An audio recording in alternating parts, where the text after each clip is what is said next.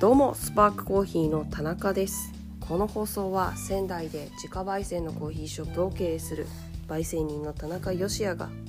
コーヒーについてのちょっとためになるお話をしている番組です。ですがこの週は焙煎人の収録をする時間が本当になかったようで、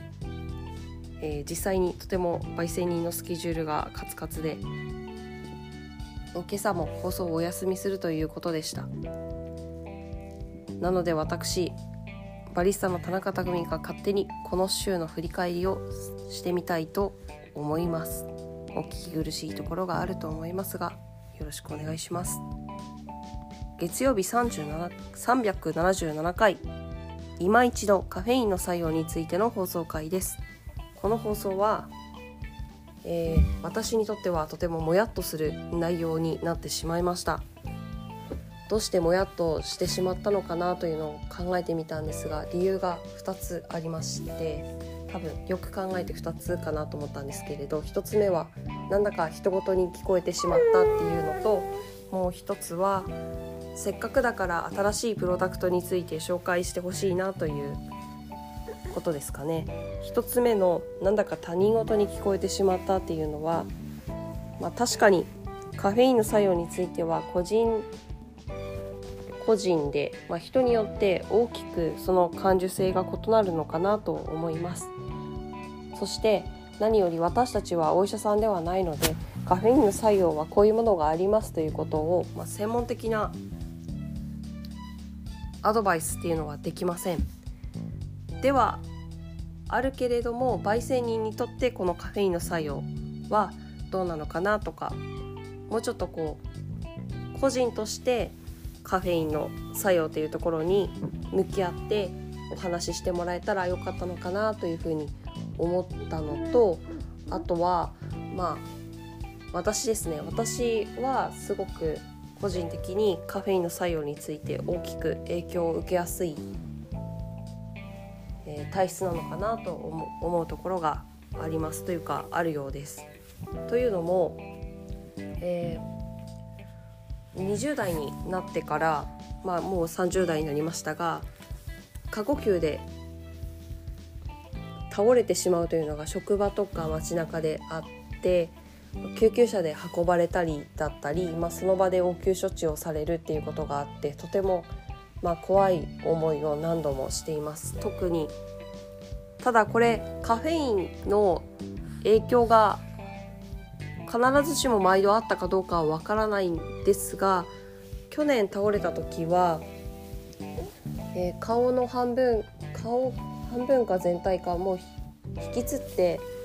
痙攣を起こして手足も痙攣を起こしてという、まあ、テタニーという状態になってしまいました過呼吸と一緒に。その時は本当に手足も顔も痛くてあとは救急車が来るまでずっとあの謎に水をかけてくれとあの頭からかぶりたいぐらいすごいあの体がなんかもうなんかとにかくそういう状態になってしまってなんかずっともう意味不明にそういうことを叫び続けてて死ぬかと思ったんですけれど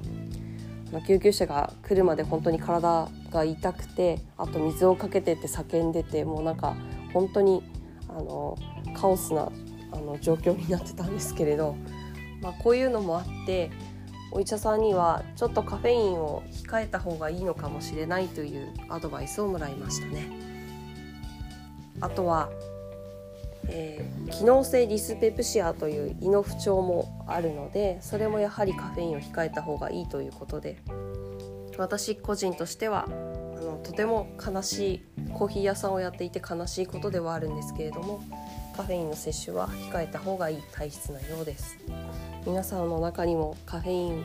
体質に実は合わないんだよなっていう方いらっしゃるのではないでしょうか。それでですねそんな方にもでもコーヒーを楽しんでほしいあるいは私みたいにそれでもコーヒーを楽しみたいという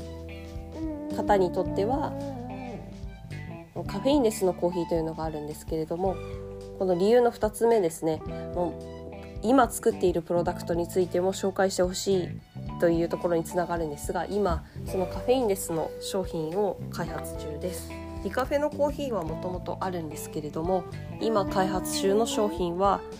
カフェインレスのボトルコーヒーですね。でさらにこれノンシロップで作れないかなと思ってカフェインレスノンシロップの希釈タイプのボトルコーヒーを開発中です。まだサンプルが上がってないんですが、えー、まあ、夕方のリラックスタイム希釈タイプだとミルクを入れたりお湯や水で割ってアレンジっていうのもしやすいかなと思うのであと手軽ですしまあそんな感じの商品を今開発中なので皆様楽しみにしてください。えー、そうですねそんな紹介もしてほしかったなっていうのもあってなんかせっかくだからこの回で紹介してほしかったからもやっとしたんですかね。そんな放送回でした。それでは火曜日ですね。火曜日の放送回は378回。ナチュラルプロセスのコーヒーはなぜ甘いですね。こちらはぜひあのコーヒーについてのちょっとためになるお話っていうのがちゃんとされている放送回なのでぜひ聞いてみてください。ナチュラルプロセスのコーヒーはどうして甘く感じられるのでしょうか。私たちもあのそうですね。今取り扱っているエチオピアのナチュラルプロセスのコーヒーはスイートネスという一言で表現して、まあ、特に甘さがしっかりと感じられるコーヒーですよというふうにご紹介しているわけなんですがではどうして甘く感じられるのかというところを少し深掘っていますので是非ナチュラルプロセスのコーヒーが好きなんだという方は聞いてみてください。水曜日379回ほぼ雑談。焙煎後3ヶ月経った豆が美味しい件について。こちらなんですがあのそうですね。焙煎した日から早い早ければ早いほど美味しく飲めるのではないかというふうにコーヒー専門店で豆を買っている方は特に、まあ、そう思われる方もしかしたら多いのかもしれないんですがえー、焙煎から3ヶ月経っても実際にコーヒーは美味しく飲めるっていうことが、まあ、私たちのその体験からもそうですよということが言えますしあとはコーヒーには飲み頃というのがあります。なのでそのエイジングについてですねお話ししています、えー、最近飲んだ豆だとケニアのコーヒー1ヶ月くらい置いてさらに引いて次の日引いた状態でですね次の日飲んだらベイクドアップルみたいな甘さがすごくしっかり感じられたので、まあ、これは個人的な体験なんですけれどもそういうこともありやはりこのコーヒーのエイジングある程度こう保管ある程度の期間保管をした豆とかについてはまだまだこう検証の余地があるところだなというふうに思っています。このエイジングについてのコーヒーエイジングによるコーヒーの味わいの変化についてもぜひえー、皆さんもこの放送回聞いてみてはいかがでしょうか？はい。では木曜日。380回今一度この配信とお店についてなどということですね。これはい。この配信についてコーヒーのためになるお話を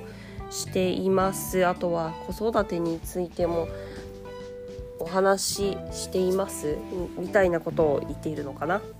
はい。あの焙煎人がいつも抱っこしながら赤ちゃんをですね抱っこしながら配信しているっていうのもあるんですがまるまる放送回使ってこう子育ての話とかはしていないんですけれども、まあ、今一度この配信について紹介しているようです。はいでは金曜日381回大地震とアメリカンコーヒーと僕のミッションっていう回ですね。これはですね木曜日の夜に大きな地震があったんですがその次の日に来た、えー、ちょっと年配の自分たちの親よりももう少し上の世代の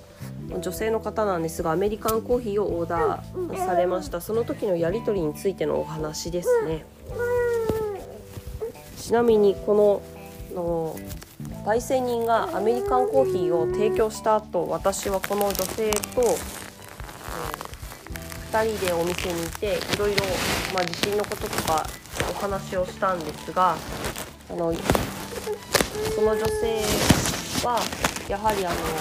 地震のあと金曜日もいろいろとこう予定が入っていて病院か美容院かっていうのとかあとはお花屋さんにお花を予約したからそれを取りに行かなくちゃいけないっていうこととかを、えー、こなしている最中ででしかも地下鉄が止まっちゃっていつもとは違う交通手段を駆使しながらそのタスクをこなしている最中だったんですよすごく忙しそうで。ただまあいろいろそんな話をしてくれたのとあとはマンマンション新しく買ったんだけどそれが結構免震がちゃんとできてていい買い物したわっていう話とかをしてくれるとてもパワフルな女性だったんですが、え私があの最後の方帰りがけ「ご無事で何よりです」って言ったんですね。そしたらその女性に「あなた年寄りにはその言葉が一番しみるわ。っていうしみるわねっていう風に言われたんですね。でその時にあ私たちはいつも美味しいコーヒーを提供することがなんかこう一番のミッションだなという風に思いがちだけれどもでももしかするとそれよりももっとお客様にはこう求めているというか言ってほしかった一言とかやっぱりその時その時であるのかもしれないなというふうに、まあ、考えさせられたというか私個人はなんかそうすごく学びになるお客様とのやり取りでしたね。はい土曜日ほぼ配信お休みです。軽くお知らせだけっていう回ですね。はい。本当に焙煎に毎回あの娘を抱っこしながらあるいはご飯をあげながらも収録しているんですが本当に実際その時しかその時間帯その時が収録の時間になっていてでもまあ本人は楽しんでやっているからいいんだよということだったんですけれども、まあ、そんな中あの毎日続けているので本当にあの変な人だなというか頑張っているなというふうに思います。私には絶対に無理ですね。はい。今私もちょうど娘を抱っこしながら収録しているんですがかなりこの抱っこしながらあやしながら収録するっていうのは難しいことだなというふうに改めて感じております。ちなみに、えー、今朝この3月20日の